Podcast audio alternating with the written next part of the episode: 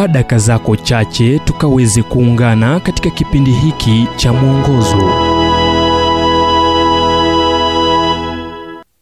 Mtindo wa maisha wa watu halisi, sehemu ya kwanza. Kitabu cha Yakobo mlango wa tano mstari wa 17. Eliya alikuwa mwanadamu mwenye tabia moja na sisi, akaomba kwa bidii mvua isinyeshe juu ya nchi muda wa miaka mitatu na miezi sita. Wakati huwezi kuwa tajiri wala maarufu, waweza kuwa halisi na mtimilifu. Haya hapa maelezo ya jinsi. Kwanza, mwache Mungu aongoze. Kumwacha Mungu aongoze maisha yako kuna kuondolea mzigo. Huhitaji kujua unakoenda wakati yeye anajua. Usimfanye Mungu rubani mwenza, mwache achukue usukani, alivyosema Chambers. Mwache Mungu aongoze. Pili, rahisisha. Huhitaji kuwa na vifaa vya elektroniki vya kisasa, tarakilishi ya bei ghali au gari zuri zaidi.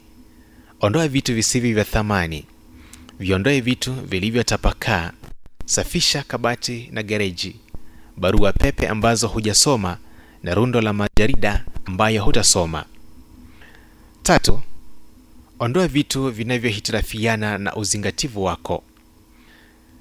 Ni ulimwengu wenye kelele, simu zinazoita, majirani wanaolia, watoto wanaopiga kelele. Zima simu wakati wa chajio. Jaribu kuzima televisheni kwa masaa ishirini na manne. Cheza na wanao, mzuru mamako. Nam, fahamiana na rafiki ambaye hujawahi kuwa na wakati naye. Nne, amua kilicho dharura na kinachohitajika na upuuze vingine.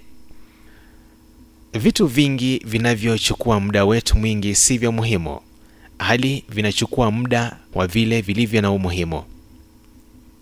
Hiyo ina maana kuwa kipe kitu uzito na usalie nacho.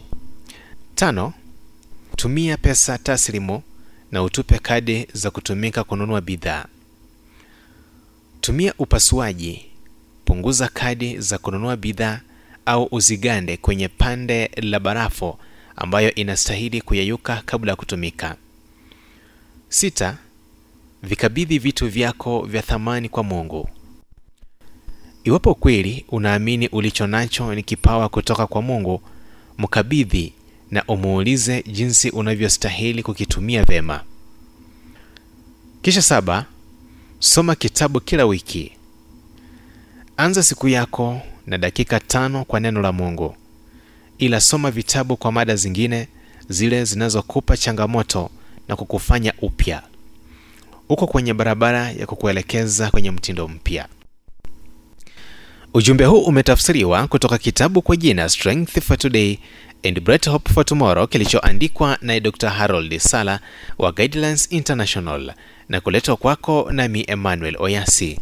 Na iwapo ujumbe huu umekuwa wa baraka kwako, tafadhali tujulishe kupitia nambari 0722 331 412 ni 0722 331 412.